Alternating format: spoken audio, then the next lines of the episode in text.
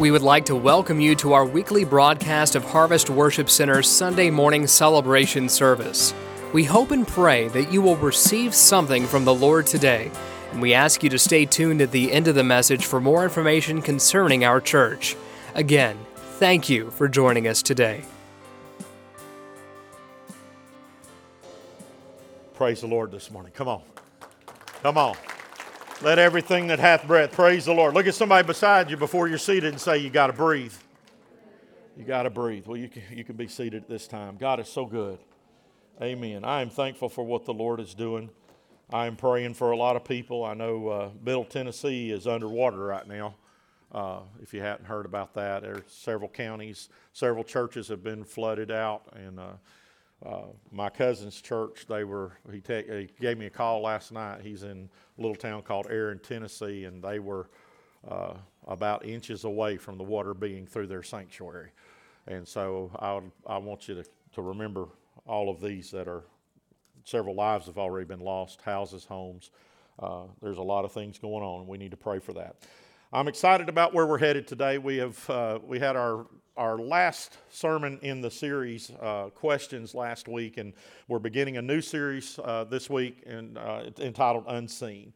And we're going to be talking about this for the next little bit as we move, navigate through those unseen things in our life, the unseen uh, enemies that we seem to face is what we're going to concentrate on today. And so uh, this is where we're going to kind of lead through and, and talk about. Um, I want to, to open up with just uh, Ephesians 2, verses uh, 2 through 3, which says, uh, In which you were once, uh, in which you once walked, following the course of this world, following the prince of the power of the air, the spirit that is now at work in the sons of disobedience, among whom all uh, once lived in the passions of our flesh, carrying out the desires of the body and the mind, and we're once uh, and we're by nature children of wrath like the rest of the world. And then I want to go back to Ephesians six or forward to Ephesians six twelve, which says, "For we do not wrestle against flesh and blood, but against the rulers, against the authorities, against the cosmic powers of the present darkness, this present darkness, against the spiritual forces of evil in heavenly places." The Apostle Paul is talking about some unseen things. He is beginning to reveal to us that there's more to this walk with Jesus than maybe some of us realize. That there are unseen forces at work that a lot of times the average Christian just isn't aware of or doesn't want to be aware of. And they kind of fall into these unseen enemies that attack the soul. And so uh, the desire over the next few weeks is that we're going to undergo a few talks about the unseen. And in this first sermon of this series, I want to talk to you about the unseen enemies of all of our souls, things that we kind of step into, things that come against us that we don't necessarily acknowledge. The Bible's very clear through many scriptures that we are battling not against flesh and blood. But I want you to understand there's a misconception of what Paul is teaching in Ephesians chapter 6, where people are saying, well, then our battle is not flesh and blood, our battle's always the devil No, he goes on. That's why I read to you verses 2, or chapter 2, verses 2 through 3, where he says, We, we battle the flesh also. And so the, the fact is, what he is referring to in chapter 2 is that you and I are, uh, we will constantly battle this flesh. Everybody point to yourself. You are our flesh. You will battle this flesh till the day you die. Flesh, our flesh is responsible for a lot of the things that come our way. And Paul is pointing that out in the first part of Ephesians, but then he goes into this to the latter part of Ephesians, the last chapter, and he says, Now we wrestle not against flesh and blood. And he's not talking about the personal battle here, he's talking about our battle in life itself. Uh, in, in other words, uh, people being manipulated by spiritual forces, unseen things, unseen powers. And so he is showing us in Ephesians the battle of the flesh and the battle of the spirit. And then he also marries the two subjects in Romans chapter 6, 7, and 8, where he talks about the battle of the flesh and the battle of the spirit. And so we've got to understand that, there, that he is not saying everything is a demon. All right? He's not saying everything in your life is a spiritual uh, demon at work. He is saying that sometimes it is just that flesh in you that is rearing up, okay? Because the flesh is a powerful thing. And we will not be free of this flesh till we are either by death or rapture taken into the presence of God. We won't be free of this flesh. This flesh will constantly have its own desires, its own will, and its own way. Now, it is manipulated through spiritual things, and we'll get into that probably a little bit later in the series. But I want you to understand we, are, we can easily name the, the unseen enemies that I want to talk to you about today. And this is, again, this is not an all inclusive sermon, this is just our introduction. Um, in other words, we battle the, the world, we battle the flesh, and we battle the devil. Those are the three areas in which we really battle. The world being uh, in itself uh, other things, or, or, or, uh, those, those temptations of the flesh. In other words, 1 John 2, verses 15 through 16 says, Do not, do not love the world or the things in the world. If anyone loves the world, the love of the Father is not in him. For all that is in the world, the desires of the flesh and the desires of the eyes and the pride of life, it is not from the Father, but is from the world. There are dozens of other passages that deal with the three enemies of the soul the world, the flesh, and the, and, and the devil. And, and, so, again, I want to just kind of point out the influence. Um, rarely do people really unveil these. Today, look, the goal of this message today is for us to pull back the curtain on the unseen things, these three unseen things that are tripping us up. And that's what we're going to do. We're going to pull back the curtain today. Rarely do people present themselves, uh, uh, themselves uh, and unveil the Christian heart or the struggle that we have. Uh, one of the things that we try to do in this church is to tell people be real with your struggle, be real with what you're facing, be real with what you're going through, because everybody in this room is, is battling something. Okay, you are either coming, uh, you know, you're either going into a battle, in a battle, or coming out of a battle. Okay, there, we all go through those things, so we need to be real. The influence of people around us or the world does not present itself as an enemy, but as a friend. In other words, Jesus is really clear, and he says, "Don't be a friend of the world." Why? He says, "Because the world will present itself as a friend. The world will always come to you uh, to present itself as as I want to befriend you. I want to I want to be your buddy. I want to take care of you. But the world uh, will never show you what it's truly up to. Satan doesn't show up announcing his presence and his intent to destroy your life. He never does. Satan is not, that's the number three thing. Satan is not going to come around and show you his master plan to destroy you. That is his master plan. Next week, if by, by the Lord's grace, we're going to talk about how we have made Satan a cartoon character in our thinking. Okay? And we're going to take that away because he is a real adversary. As a matter of fact, the Bible does not say an adversary walks about, it says your adversary. You got an adversary. You got somebody that is against you. And so Satan rarely comes to us announcing his presence or his plan. He comes through other ways. He is a deceiver. What is the number one power Satan has? Is deception. That is what he did at the beginning, and that is what he's done throughout history, and that's what he tries to do in your life. He wants to deceive you, and he will never reveal his deceptive plan. In other words, he loves to disguise truth, and he tries to sell you into buying something you already had. For instance, Adam and Eve were told, in the day that you eat of the fruit, you will surely die. You or uh, die by the Lord. Satan comes along and he says, What? No, that's not right. He knows if you eat this fruit, you'll be like him. Guess what? They were already like him. He got them to buy into something. Now, they weren't little gods. I want to clear that up. They were not little miniature gods, but they were already like him. They were made in his image. They were already like him. And Satan says, No, he just don't want you to be like him. And if you eat of the fruit, you'll be like him. And knowing good and evil. And so they bought a lie that had a little bit of truth in it. So Satan never comes along with a full idea behind the plan. They didn't, I guarantee you, they did not understand the full ramifications of their actions. But yet, once they followed through, Satan's plan was fully revealed. Our fleshly temptations do not present themselves as a destructive old man that is pointed out in Romans 6 that has been crucified with Christ. I believe that, yes, we are crucified with Christ. We, the old man that is in us, that old fleshly man that ruled us and used the sinful man that, that, that was leading us to hell, is crucified when we come to the knowledge that Jesus has saved us from our sins. However, did you, who would agree with me this morning that the old man can be easily resurrected if I'm not careful? Amen. Let me just say this: if you when, you're driving, anybody drove through Atlanta lately? The old man tries to come out, does it not? I mean, anybody ever just been having a, a, a, kind of a bad day and somebody say the wrong thing, and before you know it, something rears up in you that you've laid down at the cross a long time ago, and you're thinking, oh man, where did that come from? The old man, the old man. Our fleshly temptations do not present themselves as a destruction in our life. They present themselves as something that will bring satisfaction. In fact, there are three shapes these enemies can take in our hearts uh, if we're not careful, and specifically a Christian that is actively serving the Lord. And that's what we're going to talk about today. Number one unseen enemy that we're going to kind of unveil this morning is discouragement. We live in a world that is very discouraged right now, and unfortunately, we live in. in uh, uh, uh, there are a lot of Christians that are very discouraged right now that I'm running into.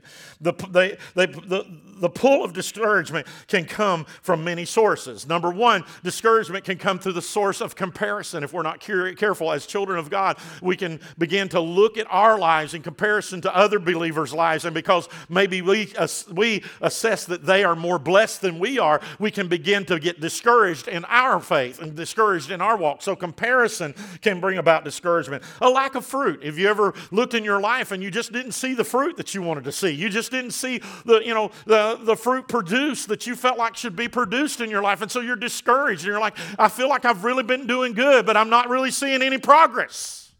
I'm not seeing anything produced in my life. It can be very discouraging. How about spiritual set, setbacks of those you are poured into and discipled? This is one I feel like gets a lot of people. I know it gets me. You ever poured your life into an individual and you've you've really discipled them and you've really took them under your wing and you've really seen them making great progress and all of a sudden their life just they take a a U-turn and they go right back into an old life of, of destruction. It can be very discouraging. I tell people who enter ministry all the time, and by the way, everybody in this room is called into ministry. Okay? Everybody in this room, you're called into ministry of some kind. God has some purpose for you besides just being an occupant of a seat. He does. But I, I, tell people all the time, if you're going to get into ministry, prepare to have your heart broken. Anybody found that to be true? Prepare to have. Do you know Jesus had his heart broken by those he was discipling? They, they didn't always follow in the, the things that he told them. He poured into these men, and yet one of them betrayed him with a kiss. He poured into these men, and one of them denied him three times in the courtyard. He poured into them, and he didn't always see the results that he thought he would see. They took, they took steps back away from, the, from what God was calling them to be. It can be very discouraging if we're not careful when we pour it into somebody and they go another direction. Amen. It can be discouraging and if, if we find ourselves backsliding in our own walk with God. Now, I used to believe that backsliding was a once and done event. You know, you know, you mess up one and it was over. God was done with you. I've found that backsliding is a process. In other words, it is a stepping away from God and stepping away from God and a stepping away from God till I find myself very distant from Him. But I've also found that He is as close as the mention of His name. And no matter how many steps I've taken back, when I call on the name of Jesus, He's right there and He's ready to forgive and love and restore me. Aren't you thankful for that this morning?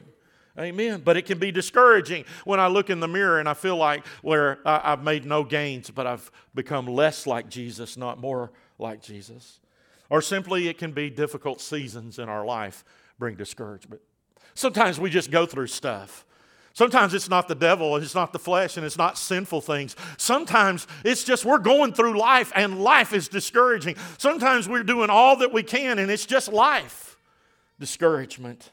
But whatever the source, Satan can use discouragement to cloud our thinking and make us more vulnerable to temptation or even defeat. The Apostle Paul, one of the greatest men of God, one of the greatest uh, uh, authors in the, uh, in the New Testament, he got discouraged. Did you realize that? He went through difficult, vulnerable moments in his walk with God. In other words, he, under, under he went under or, or, or suffered physical persecution, disappointments in his ministry, carrying the burden of trying to be the apostle to the Gentiles. He, he carried carried a lot of burdens in his life. And you know what? There were moments when, when, when he got discouraged. And I believe it was in one of those moments that the Spirit kind of brought him to himself. And he wrote Second Corinthians 4 8 and 9, and then also verse 16, where he said, We are afflicted every way, in every way. He didn't say in some ways. He says, It's come at me every possible way. You ever felt like life has come at you? The devil's come at you. Everything in this, everything just seems to be going wrong. He says, We are afflicted in every way. But I love this. Then Then he goes into the encourage, self encouragement. He says,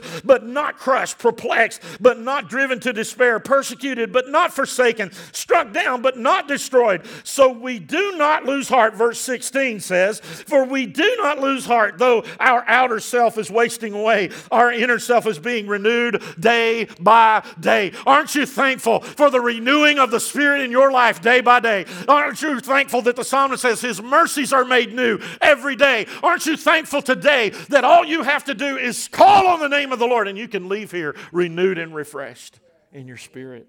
Amen. So he, he went through things, but he says, What? We don't lose heart. We don't lose heart. So if we're not careful, one of these, this unseen enemy of discouragement can take us down. There's another unseen enemy that I found that is attacking people during this time that we're living in in a great way, and that is the enemy of doubt. The enemy of doubt. Satan's fiery dart of doubts are loaded with all types of poison. All types of poison. He's ready to take some of us down with doubt. Sometimes it is doubt as to if we are called into a ministry or not, or, or if God is in the place He needs to be in our life, or if we are making a difference for the Lord. Whatever it may be, sometimes doubt can come in and it can sting and it can place a poison. Maybe it's we thought we were making progress in our relationships, and it's all of a sudden those relationships are crumbling once again.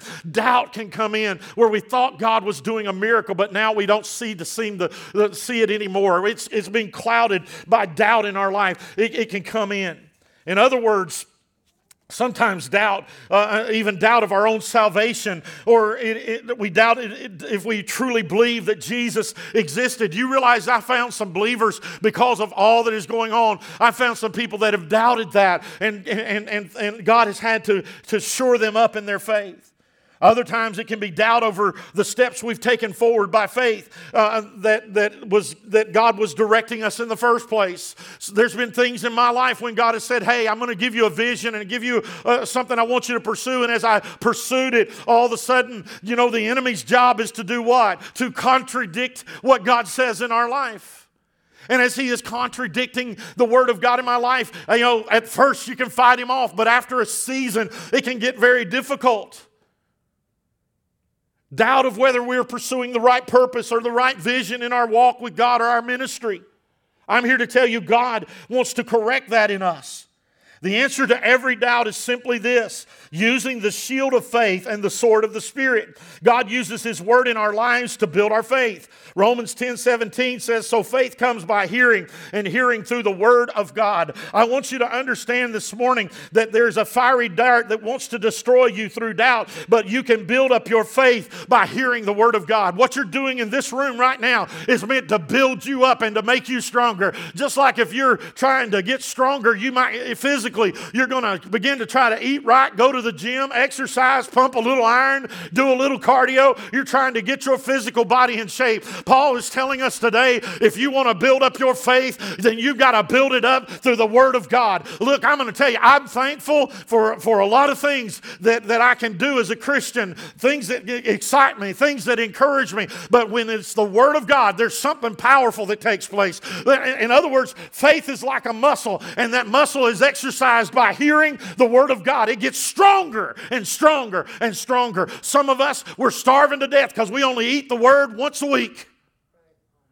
We come to church and we hear a message and that's it. I'm here to tell you, I want to challenge you. If you are going through doubt, take doubt by the horns. And the way you do that is by hearing the Word of God. When you begin to hear the Word of God, something will happen in you. Because I'm here to tell you this morning, how did that, how was the devil defeated? The devil was defeated uh, by Jesus through the Word of God. Satan came at him with the Word, and Jesus came back at him with the Word. I want you to give this some thought this morning. Jesus was the Word made flesh. So when he was being tempted in the wilderness, he could have battled the devil any way he wanted because everything he said was the Word of God because he was the Word made flesh. But he didn't do that so that we would have a reference point to know and to learn how to deal with the devil in our life when he comes at us. He didn't do that. He didn't just make up something and it defeat the devil, which it could have done. Instead, the devil says, Isn't it written that, uh, and Jesus came back and said, What? It is also written. I want you you to know this morning there's power when we learn to pray the Word of God. There's power when we begin to enact the Scripture in our life and we make it real in our life. I want to challenge you this morning if you are da- battling doubt,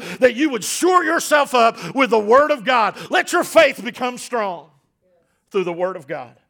Ephesians 6, 16 through 17 says, In all circumstances, take up the shield of faith, which, which can extinguish all the fiery or flaming darts of the evil one. And take the helmet of salvation and the sword of the Spirit, which is the word of God. Take the faith and take the sword and do battle against doubt in your life. I'm here to tell you, God is ready for some of us to get the victory over doubt. Some of us are doubting whether revival's coming to Chattooga County. I want to settle it once and for all. God's bringing revival to Chattooga County, but He's coming to, to bring that through not just our declaring it, but through the shield of faith being lifted high and the Word of God being promoted in our lives. I'm telling you, church, it's time to do some battle Amen. over doubt. The last thing I want to share with you, the last unseen enemy I believe that is killing a lot of people today is the enemy of division. The enemy of division is one of the most grievous because in the flesh, it can destroy us. It can destroy our way of thinking. It can destroy us when we think divisively. No wonder God hates it. God wrote in the Old Testament, I hate divorce, I hate division, is what he was saying. I hate separation. God's plan was never for there to be separation. Do you know it broke the heart of God so severely when Adam and Eve uh, uh, uh, chose their path of destruction that he could not bear the thought to live without them? So at that moment, the plan of God was to redeem them. God hates division. Unfortunately, right now we live in one of the most divided worlds I've ever seen, and it's not divided down the line in the middle. It's split up into pie, it's split up into puzzle pieces. You got this group believing this, and you got this group believing that, and you got this one that says do this, you got this one that says do that. You've got, you've got such a divided world. You say, yes, politically. No, we have uh, uh, the ideology of people is divided. What we think, what we know. Listen, I want you to understand something this morning. Our hope and our salvation isn't who occupies Congress come uh, uh, the midterms. It's not in who occupies the White House in 2024. Our hope is found in who occupies right now, at present, the throne of God. I'm here to tell you it is Him that has our hope, and it's Him that we need to look at, and it's in Him that we need to trust because there's too much division in this world. There's division in our workplaces. There's division in our schools. There's division everywhere you look. People are using the, the topics of COVID 19 to, I've, I've seen so much to be vaccinated or not to be vaccinated, and I'm not getting in that argument this morning. I'm just saying it has become a divisive thing in our nation. There's divisive things everywhere we look, but I'm here to tell you it can't be that way in the body of Christ. Unfortunately, it has been in churches. I have watched division. I, my, my whole life, I was raised up in church my whole life. My dad was a pastor, and after my dad quit pastoring, I went away to college. I received my call into the ministry. I started immediately doing revivals and traveling and preaching, and ended up doing a little bit of missionary work. So I've, my whole life has been ministry, and I have walked into a hotbed of division in more churches than I can count. I've seen churches divide over the color of the carpet and the color of the, of the, of the, of the curtains in the parsonage. I've seen silly things divide the body of Christ, and don't you know Satan rejoices at division? For if he can divide, he can conquer. But I want you to know there is one who has come to end division among us, and his name is Jesus. If we can't unite under the cross, then we don't have anything to unite under. But I want to tell you right now, I do know this. I have been saved by the blood of Jesus. How about you? And I am in him, and he is in me. How about you? And because of that, we have strength. Proverbs 6, verses 16 through 19 says, There are six things that the Lord hates, seven that are an abomination to him haughty eyes, a lying tongue. Whew. Haughty eyes. What's haughty eyes? That confidence that you have in yourself. Come on. That you're going to get yourself through it. I know how to make right decisions for me. Oh, God, help us. A lying tongue. God hates liars. He does. He hates a lying tongue. I'm going to tell you right now, I, I can deal with somebody that tells me the truth. I have a tough time with lying, don't you? I have a tough time with lying. Tell me the truth. Well, it might hurt you. Lying's going to hurt me worse. Amen. What's another thing? Hands that shed innocent blood. Everybody in this room says, Well, I'm done with that one. That doesn't apply to me. I haven't shed any blood. I'm good. Let me just let me just elaborate on this. Jesus said what? Said they said, "Do not murder." Jesus took in the Old Testament. Jesus took it to a higher level in the in the New Testament. He says, "If you hate somebody, you've already killed them." If we're not careful, we'll shed innocent blood. If we're not careful, we will, we will attack those that don't deserve to be attacked. A heart that devises wicked plans. In other words, what does he hate? He hates those who devise how to sin. Make an occasion for sin would be later written in the New Testament. He says, those who plan out a way to go transgress against God.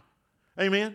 If you're trying to get victory over a sinful thing in your life and you're making plans on how you can do it, God says, I hate that. Feet that make a haste to run to evil, those who love to, to join with those things that are going false or those things that are, are, are a lie, sinful. Verse 19, a false witness who breathes out lies. He can't stand those who try to tear down the reputation of others through lies. Amen?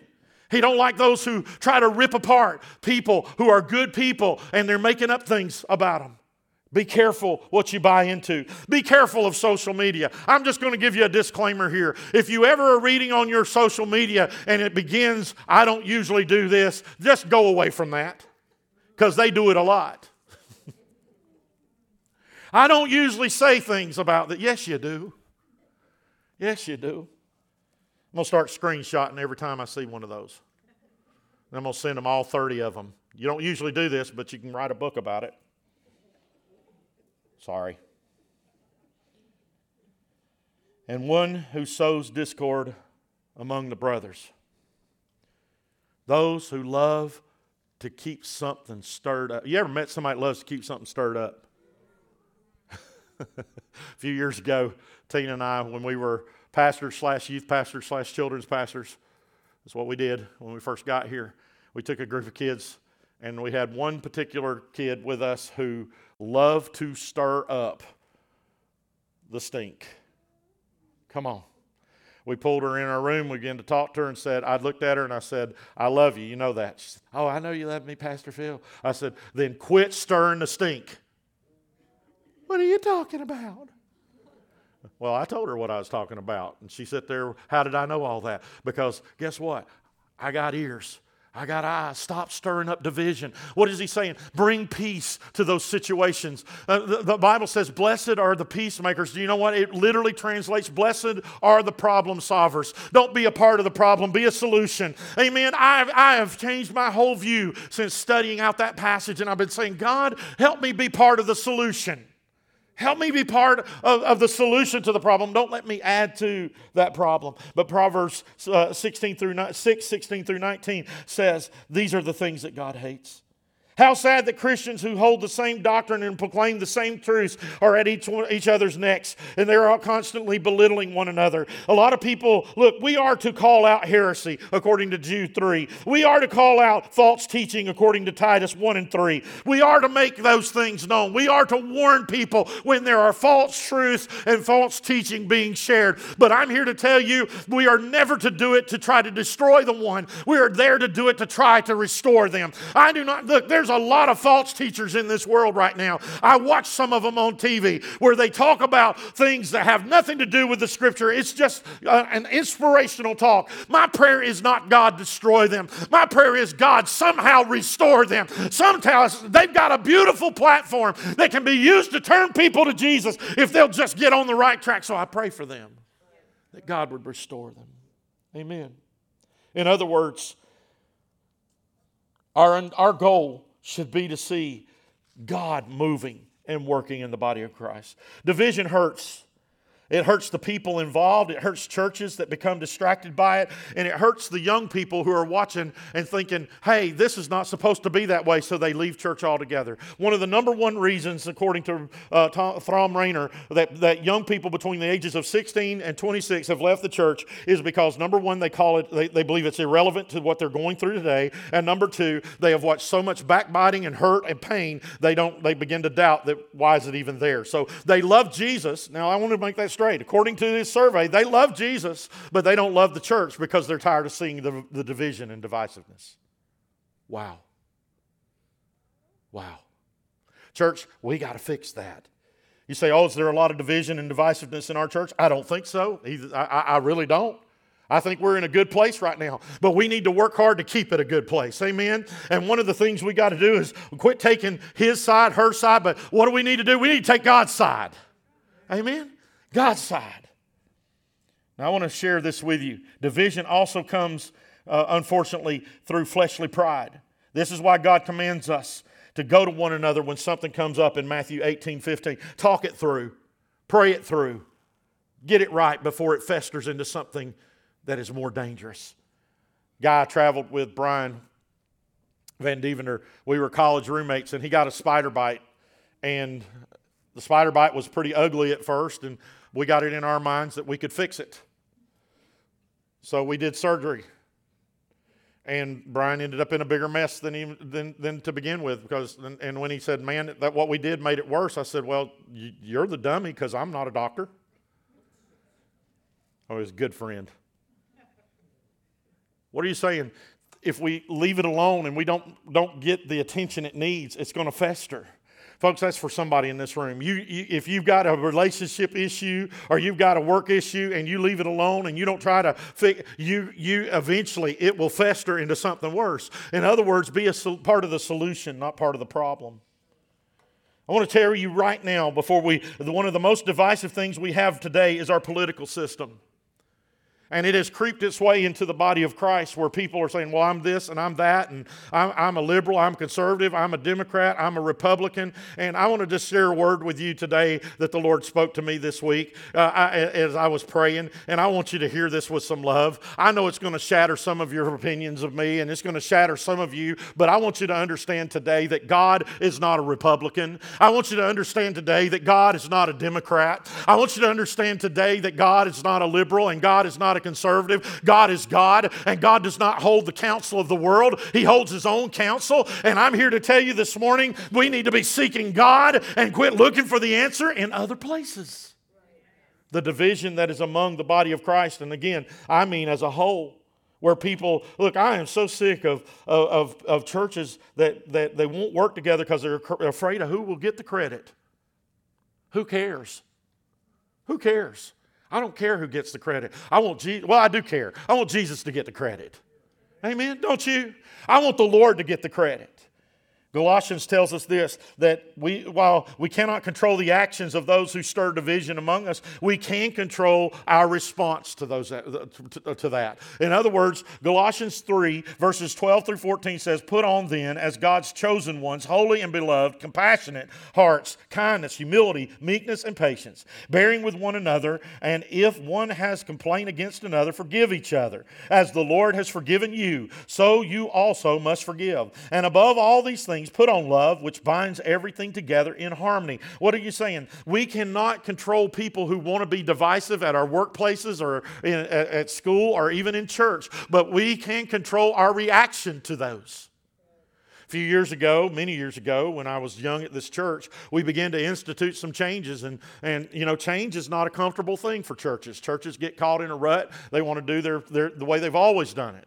And so, after a few years of realizing the way we always done it was failing miserably, we decided it was time to do some things different. And as we began to do some things different, there was a few that didn't like that. And one individual, they decided they were going to call a lot of our elderly people and tell them how bad I was and how awful I was and how I was going to destroy the church with my new thinking.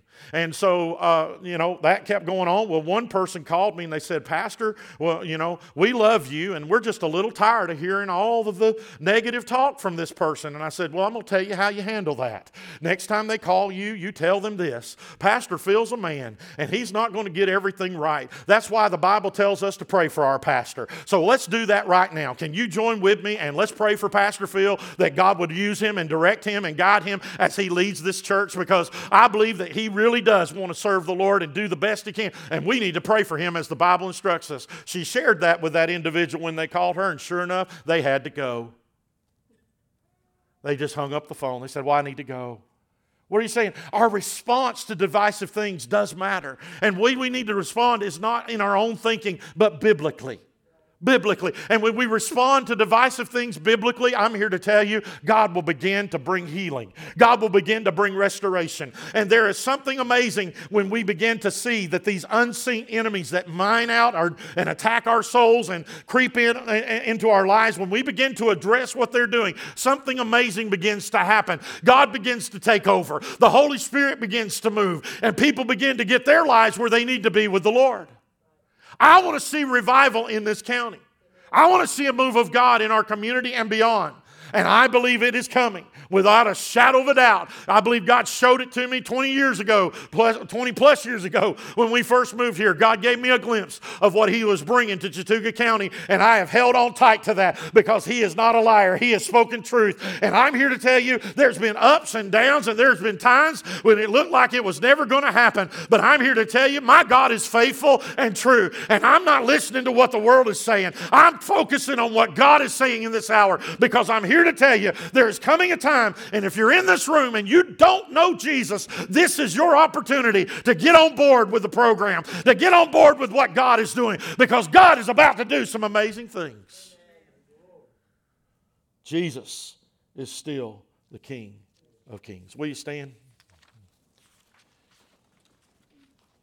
There are unseen enemies at work. The unseen enemy that is trying to tear apart what God is doing discouragement, doubt, and division. It's working in your life on every level discouragement, doubt, and division. But it's time for us to bring those things to Jesus. As you're here in this room right now, I just want you to begin to think about those things. And I want you to, if you would, just to bow your heads and close your eyes for just a moment. Now, for those of you that are new in our congregation, I'm not a grab you by the hand and pull you to the altar type preacher. I just don't do that. I've, I've never found a positive effect of that. But I am a challenge preacher, and I'm going to challenge you today. So if you're here while every head is bowed and every eye is closed, they begin to play a little music, I'm, to, I'm just going to challenge you. If you're here today and you're battling discouragement, you're discouraged in your walk. You're discouraged a little bit. Look, admitting discouragement is not saying I'm an awful person. It's saying there's some things going on, Pastor, I find very disturbing, very discouraging. I look and I see the world and the direction it's went in, and I worry about it a little more than I should. I, have I've struggled with having faith. I've struggled, and fear has tried to creep in at times. Pastor, I'm struggling with discouragement. I've, I've seen I've seen a lack of fruit in my life. I've, I've seen spiritual setbacks in my life. I've, I've even feel like I may have stepped a little further away from God than I need to. Today, I'm, I'm, I'm struggling with discouragement, and I, I want you to pray for me. If that's you, I just want you to slip your hand up and put it right back down. You're, you're battling discouragement. A little bit of honesty today will go a long way with you and God. Come on, there's some others. Just slip your hand up and put it right back down. You're a little bit discouraged this morning. Thank you. Thank you for your honesty. There's some others in this room. You're a little bit discouraged. There's been some setbacks, and you've been battling some things in your mind, and you felt the weight of that. God's ready to touch you this morning. Oh, I believe it with all my heart. If you're in this room this morning and you're battling a little bit of doubt, doubting the purpose of God in your life, doubting what is going on, doubting whether there's going to be a move of God in your family, or maybe doubting if there's going to be healing in our land, doubting a lot of things. If that's you, you're battling a little bit of doubt. Look, admitting that is not sinful. Admitting that, saying, I need encouragement. Paul admitted his times of doubt. We, we shouldn't be uh, uh, ashamed of that. But if you're battling some doubt this morning in this room, I want you to slip up your hand and put it right back down. Is there anybody? Come on. Come on. There's some, you're battling some doubt. Thank you. God's spoken some things, and it seems like everything's going against it, contradicting it. You're wondering, well, maybe I didn't hear the Lord there. I, I must have. It must have been me in the flesh. It wasn't really God. If you're battling some doubt, I want you to just lift up your hand, put it right back down. Thank you. Thank you. Maybe you're in this room this morning, and the third thing that you're battling, maybe maybe you're battling division. In your life. Maybe your workplace is divided. Maybe, maybe your home is divided. Maybe uh, you, you're suffering in your marriage and there's some division there. It doesn't mean you're headed towards divorce. You just feel a pullback. You feel division there. And you're needing God to bring some hope into your eyes, some hope into your heart, some purpose again, some encouragement in you that you won't doubt that God's going to do what He said He's going to do, that God's going to restore and God's going to heal and God's going to do the things He promised. But you've been, been bombarded so long, you, you beginning to doubt that a little bit. Maybe you're doubting whether real revival is going to take place. If that's you, I just want you to slip up your hand. Thank you. There's some others. There's some others. Thank you. You just a little bit of doubt in what's going on. You know that God's been speaking, but there's some doubt that's creeped in. There's some doubt. I want you to know God hears you today. God hears you today. Now, I want you to hear me well. If you raised your hand, I want you, if you would, just take somebody by the hand this morning. Will you do that? Just reach over and take them by the hand and say, I need your prayers. Just that's what you're saying. I need your prayers this morning. I've been walking through some things. God knows what they are. God knows what I've been facing, and I'm ready to see some, some hope in my life. I'm ready to see some encouragement in my life. I'm ready to see the power of God moving like I know it can in me. If that's you, just reach over, grab somebody by the hand, and say, Will you pray for me right now? Come on. There's some others. There's some others. Come on. Just reach over, grab them by the hand, and let's begin to pray for each other right now. Let's begin to pray. If you're comfortable, come to the altar. If you're not, pray where you're at. But if you want to come to this altar, this altar's open. But you're needing that touch from God this morning. I'm telling you, God's ready to do it. Well, I'm afraid of what people will think. Don't worry about people, worry about God. Worry about God. If that's you this morning, I want you to make your way to the altar or pray at your seat, whichever's best. But let's begin to pray for each other. Church, if you're not, if that nobody grabbed you by the hand, now take somebody by the hand near you and say, I'm gonna pray. I want to pray for you. And let's begin to pray for each other as they sing and worship. Let's pray. Let's believe God this morning. If anyone wants to pray, I'll be glad to meet you in this altar. Amen. Be glad to pray with you.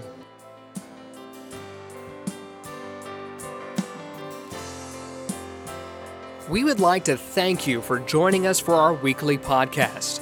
We pray that you receive something from the Lord today. Please share your prayer requests and testimonies with us by emailing us at trionhwc at gmail.com. If you would like more information concerning Harvest Worship Center, you can visit our website at trionhwc.com. We would love for you to visit us in person sometime. Our services are held at 9 a.m. and 11 a.m. every Sunday. Children's worship is during our 11 a.m. service. If you would like to give to the ministries of Harvest Worship Center, you can also do this by clicking the Giving tab online.